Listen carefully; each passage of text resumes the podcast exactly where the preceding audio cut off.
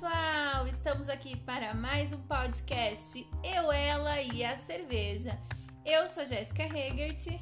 Eu sou Gustavo Frank Brixner e hoje a gente traz o conceito do que é cerveja. Afinal de contas, o nosso podcast é Eu, Ela e a Cerveja.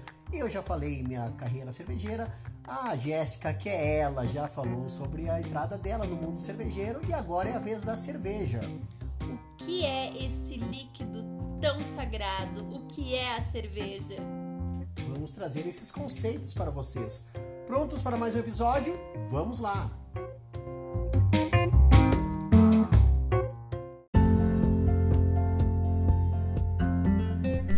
Bom, e antes de mais nada, a gente sempre convida vocês a escolher uma bela cerveja para estar tá acompanhando esse episódio conosco. Claro que se for possível, né? Tem gente que escuta no ônibus, na academia, no trabalho, aí não tem como. Mas se você pode escutar esse podcast acompanhando uma boa cerveja, fazendo esse brinde virtual conosco, é muito legal. Bom, e nós também sempre escolhemos um rótulo bacana aqui para estar tá compartilhando esse momento aqui entre nós e entre vocês também, essa experiência. E qual que a gente está tomando hoje, Jéssica? Hoje a gente está tomando uma Barley Wine da Mattarello, que é uma das cervejas da Casa Perini, da, casa, da Serra Gaúcha.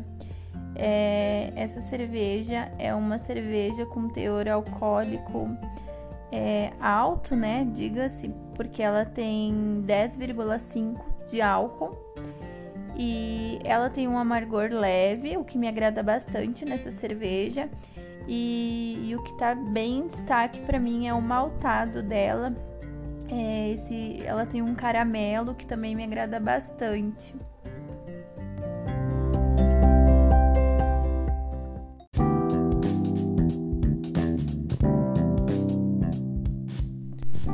E esse é um rótulo que eu preciso falar um pouquinho mais sobre ele, porque é um projeto que eu acho muito legal.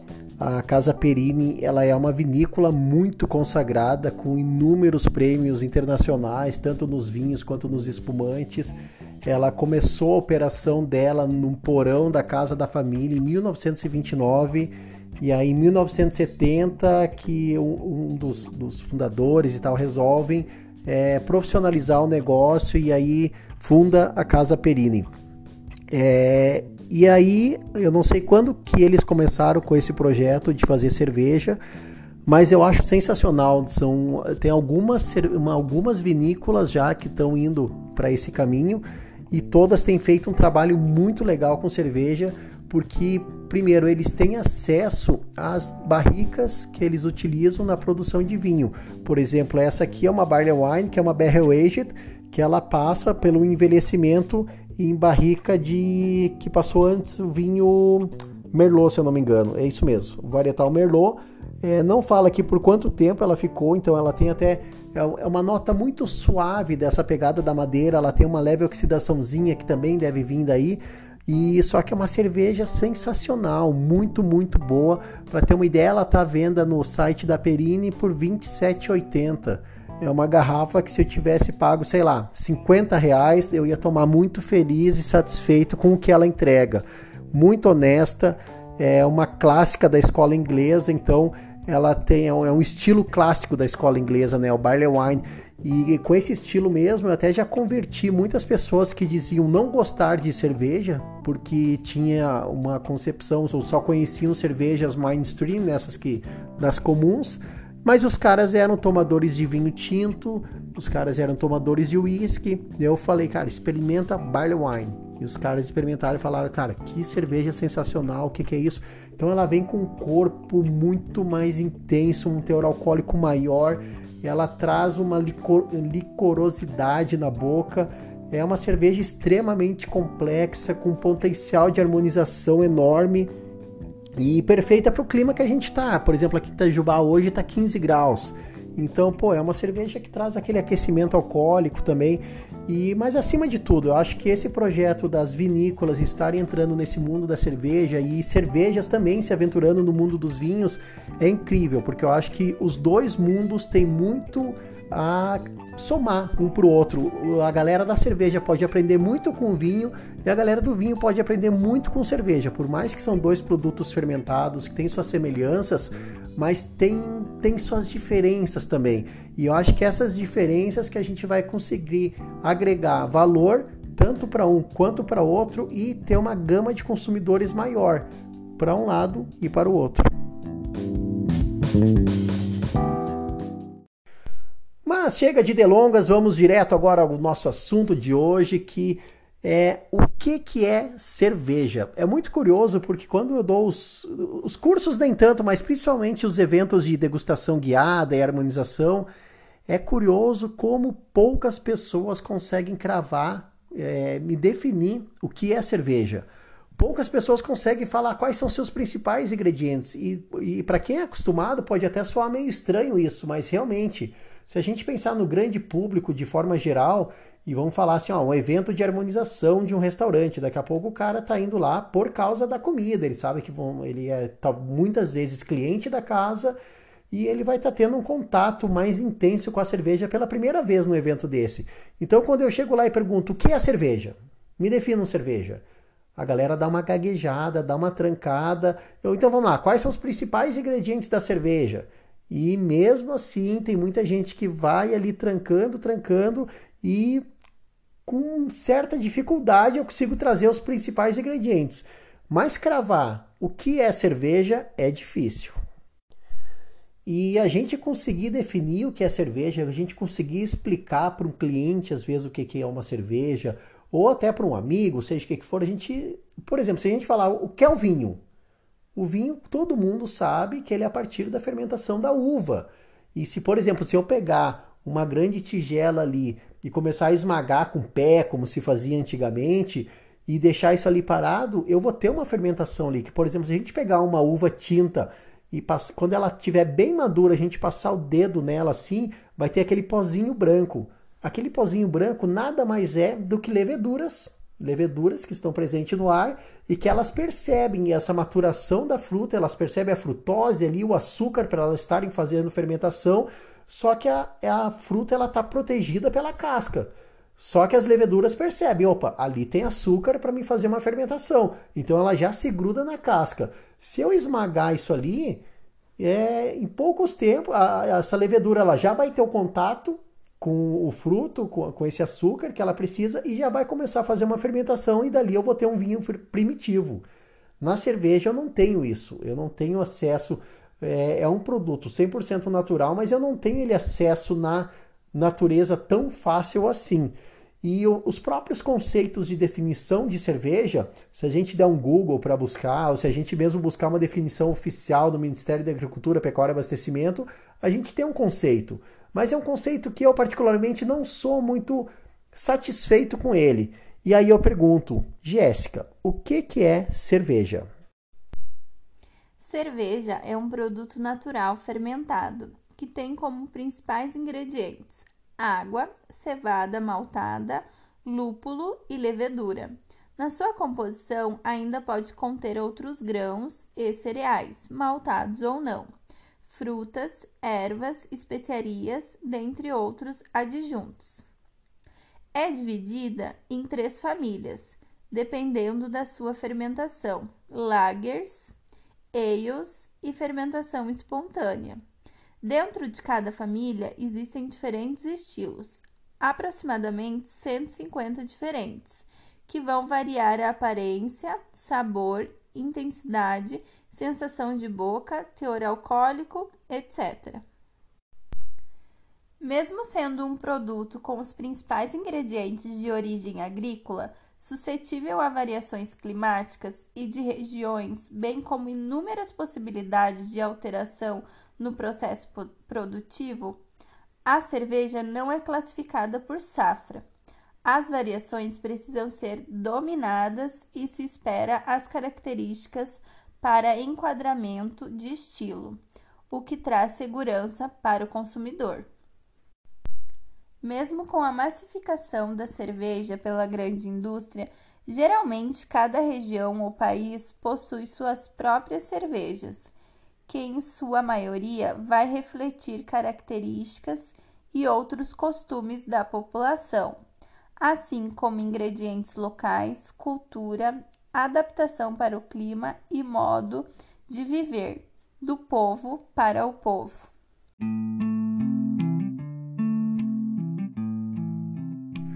Bonito, né? Belo texto.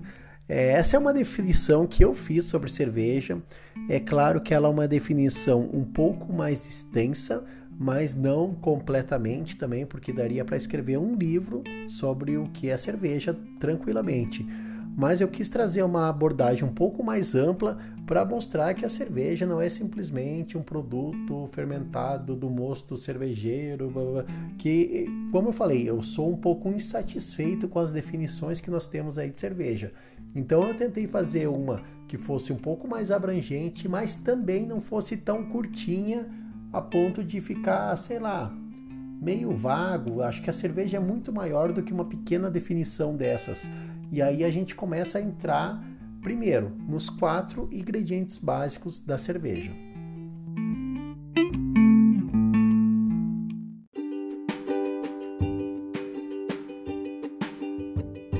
Bom, agora falando aqui de uma forma um pouquinho mais simples, sem ser um conceito, uma definição, a cerveja, na verdade, ela é um produto fermentado que ela tem como seus principais pilares quatro ingredientes, que é a água, o malte, o lúpulo e a levedura. Então, quando alguém questionar vocês, pô, o que é cerveja? Cerveja é um produto fermentado. Ah, quais são os ingredientes? Água, malte, lúpulo e levedura. Ah, existem outros, existe uma infinidade de ingredientes que a gente pode estar usando, bem como o processo produtivo. Pô, se nós vamos falar em apenas quatro ingredientes, eu cito aqui uma produção com esses quatro ingredientes de forma muito simples. Mas em contrapartida, também é um processo muito complexo a produção de cerveja.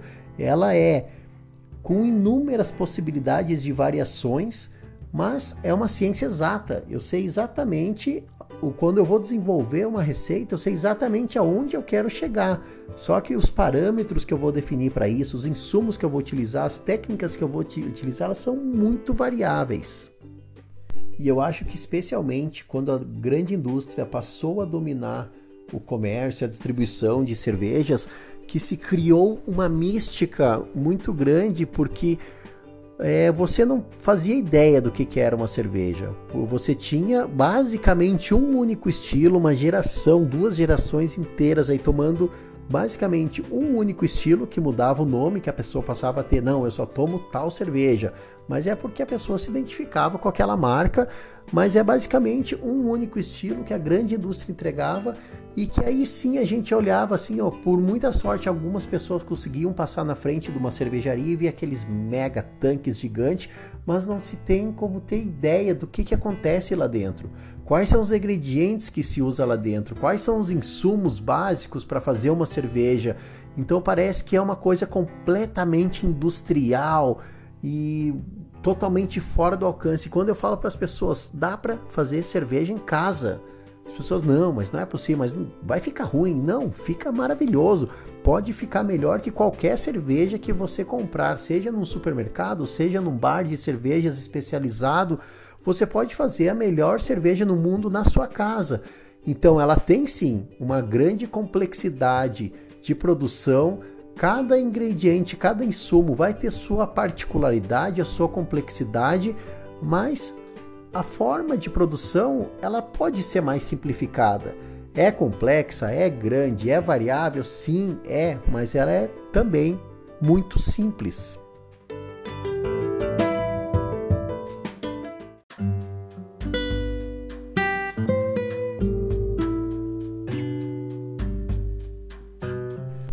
Eu quero destacar também aqui algumas coisas que eu trouxe dessa definição de cerveja, que não é usual de se ver por aí, e que eu acho que é importante ter isso muito claro, que é em relação à classificação da cerveja, que ela não é classificada por safra, mesmo sendo um produto que pode sofrer com intempéries de clima, variando de ano para ano, esses insumos. Por exemplo, se eu pegar um lúpulo citra, um lúpulo bem pontual, se ele for de uma região dos Estados Unidos, ele vai ter um perfil. Se for o mesmo lúpulo citra de outra região dos Estados Unidos, ele pode ter um outro perfil, trazendo uma, uma outra sensação para a cerveja. E eu não posso simplesmente falar assim, ah não, isso é porque a safra lá de tal região dos Estados Unidos esse ano não foi boa, não. É, se o meu consumidor está acostumado com aquele padrão de cerveja que eu entrego, eu preciso entregar aquele padrão de entrega. Então não interessa se o clima não favoreceu, eu, eu vou ter que buscar alternativas que vão entregar o mesmo perfil pra, da cerveja. E a mesma coisa, a cerveja ela é classificada por estilos. Isso aí ele traz segurança para o consumidor. De que forma? Ó, o cliente quer tomar uma Pilsen. Ele vai em qualquer lugar do mundo, ele vai tomar uma Pilsen, é uma Pilsen. Ele vai tomar uma I P A, uma I P A, vai ser uma I P A. Ele quer tomar uma Triple, qualquer lugar do mundo que ele for, vai ser uma Triple. Então, o cervejeiro ele precisa buscar esse enquadramento dentro de estilos, que isso é uma segurança para o consumidor. É, no meio dos, dos cervejeiros caseiros, acaba que esse erro, muitos cometem esse erro, que por exemplo, o cara, o cervejeiro ele vai pegar um malte Pilsen, que é um malte base, que faz uma cerveja clarinha, aí ele vai usar uns lúpulos alemães, ok, e ele vai fazer a fermentação dela com uma levedura ale, que é diferente de uma fermentação de uma Pilsen, que obrigatoriamente precisa ser uma fermentação lager, que é uma fermentação mais limpa. A ale ela vai trazer ésteres, fenóis, que vão trazer um frutado para a cerveja, vão trazer sabores que não caracterizam uma Pilsen.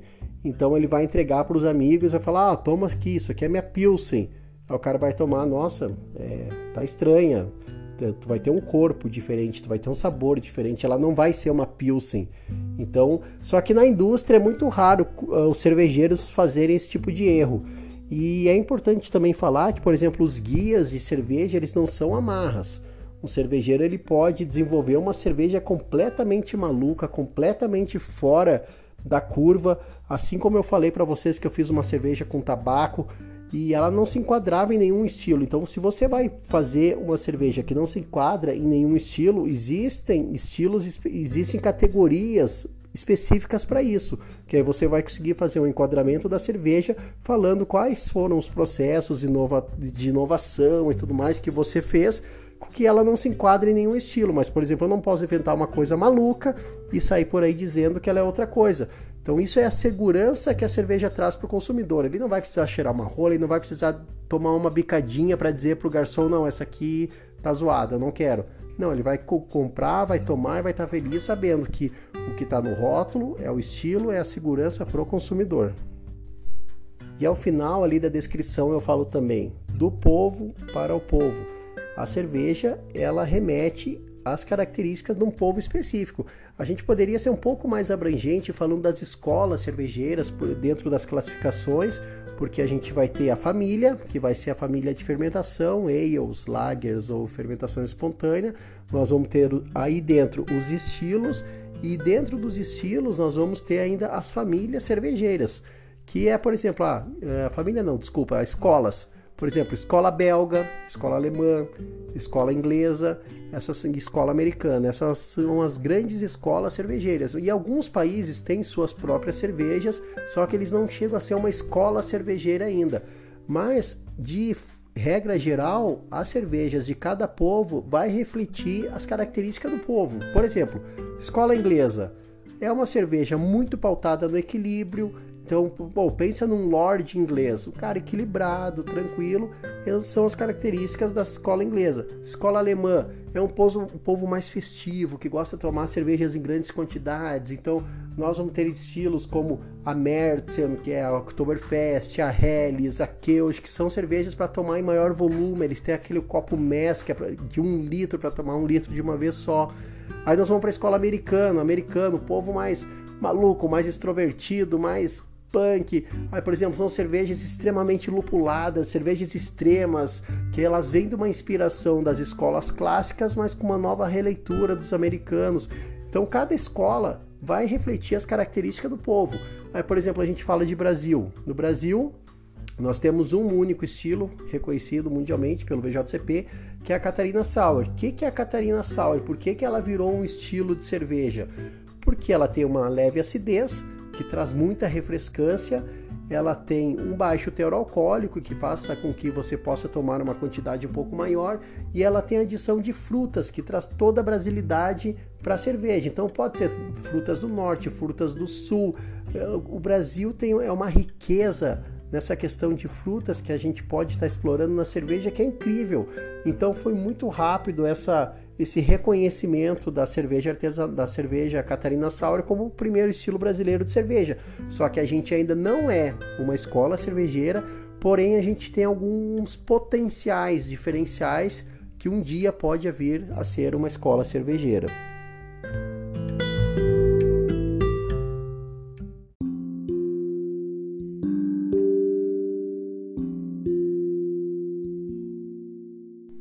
Além de tudo isso que o Gustavo falou sobre a cerveja, vale salientar também que a cerveja é um lubrificante social, que ela é para todas as pessoas, todas as etnias, é, para todos os bolsos, todo mundo pode comprar cerveja. Claro que tem algumas mais caras, outras mais baratas, é, vai depender muito do gosto da pessoa. Então, ela está disponível no mercado e todas as pessoas podem ter acesso a uma cerveja bacana. É, e tem pessoas que vão dizer, ah, mas eu não gosto de cerveja. Eu também falava isso.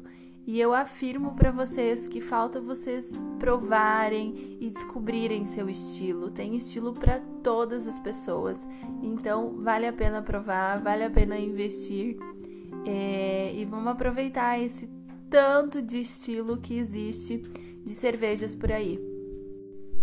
É, outra coisa bem legal da cerveja que, que é, vale salientar para vocês é essa questão da harmonização, que tem muitos estilos assim que a gente fala que a gente não gosta e harmonizando é, é outra cerveja, né?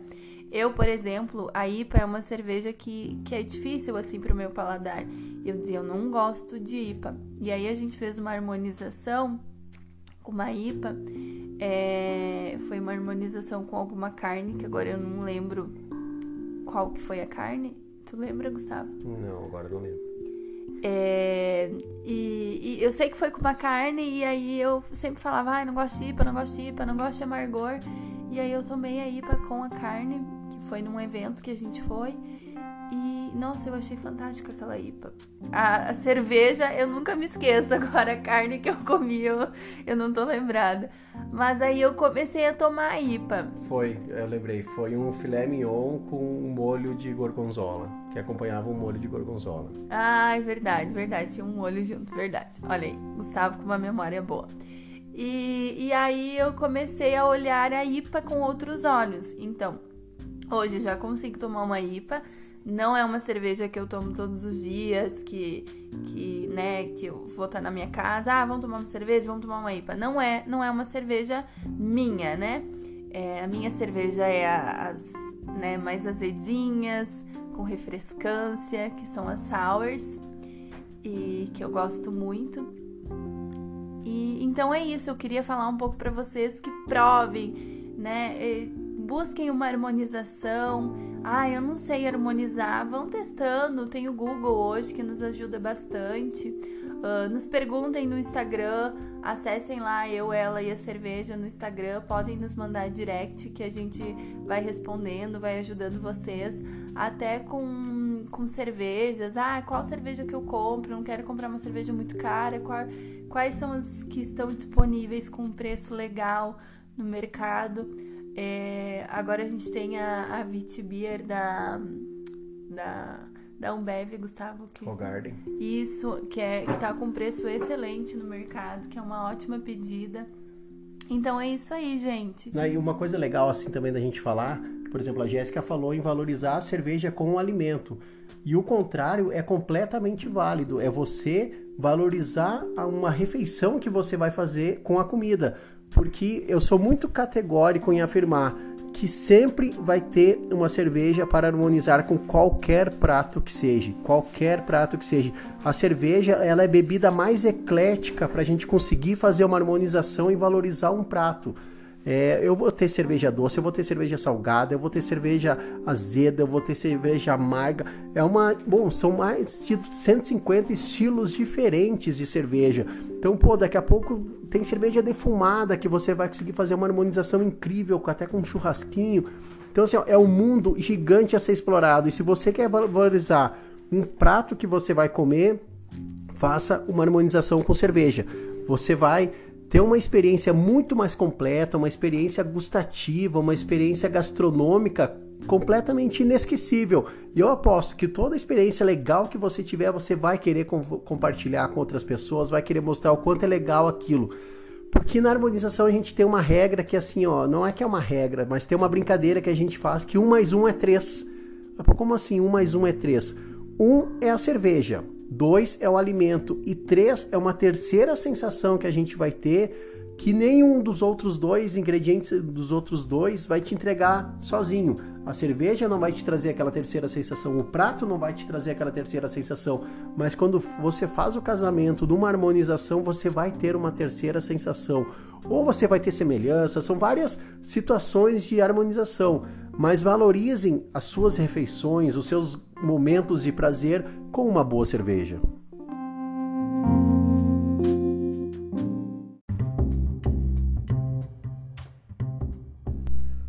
Mas acima de tudo, o que é importante ter em mente: cerveja é simples, cerveja é despojada, cerveja é do povo para o povo, como eu trouxe ali naquela definição. E isso aí que a gente quer deixar para vocês. Tenham em mente que cerveja é um produto fermentado, onde os quatro principais ingredientes é a água, malte, o lúpulo e a levedura. E mais para frente nós vamos estar fazendo um programa para cada um desses ingredientes, para a gente estar conseguindo aprofundar um pouquinho mais e vocês conseguirem entender um pouquinho mais sobre cada ingrediente. Por hoje é só, nossa cerveja aqui terminou, acredito que é de vocês também. Muito obrigado pela audiência, obrigado pela paciência. E esse foi mais um podcast Eu, Ela e a Cerveja. Até mais, pessoal! Até a próxima cerveja!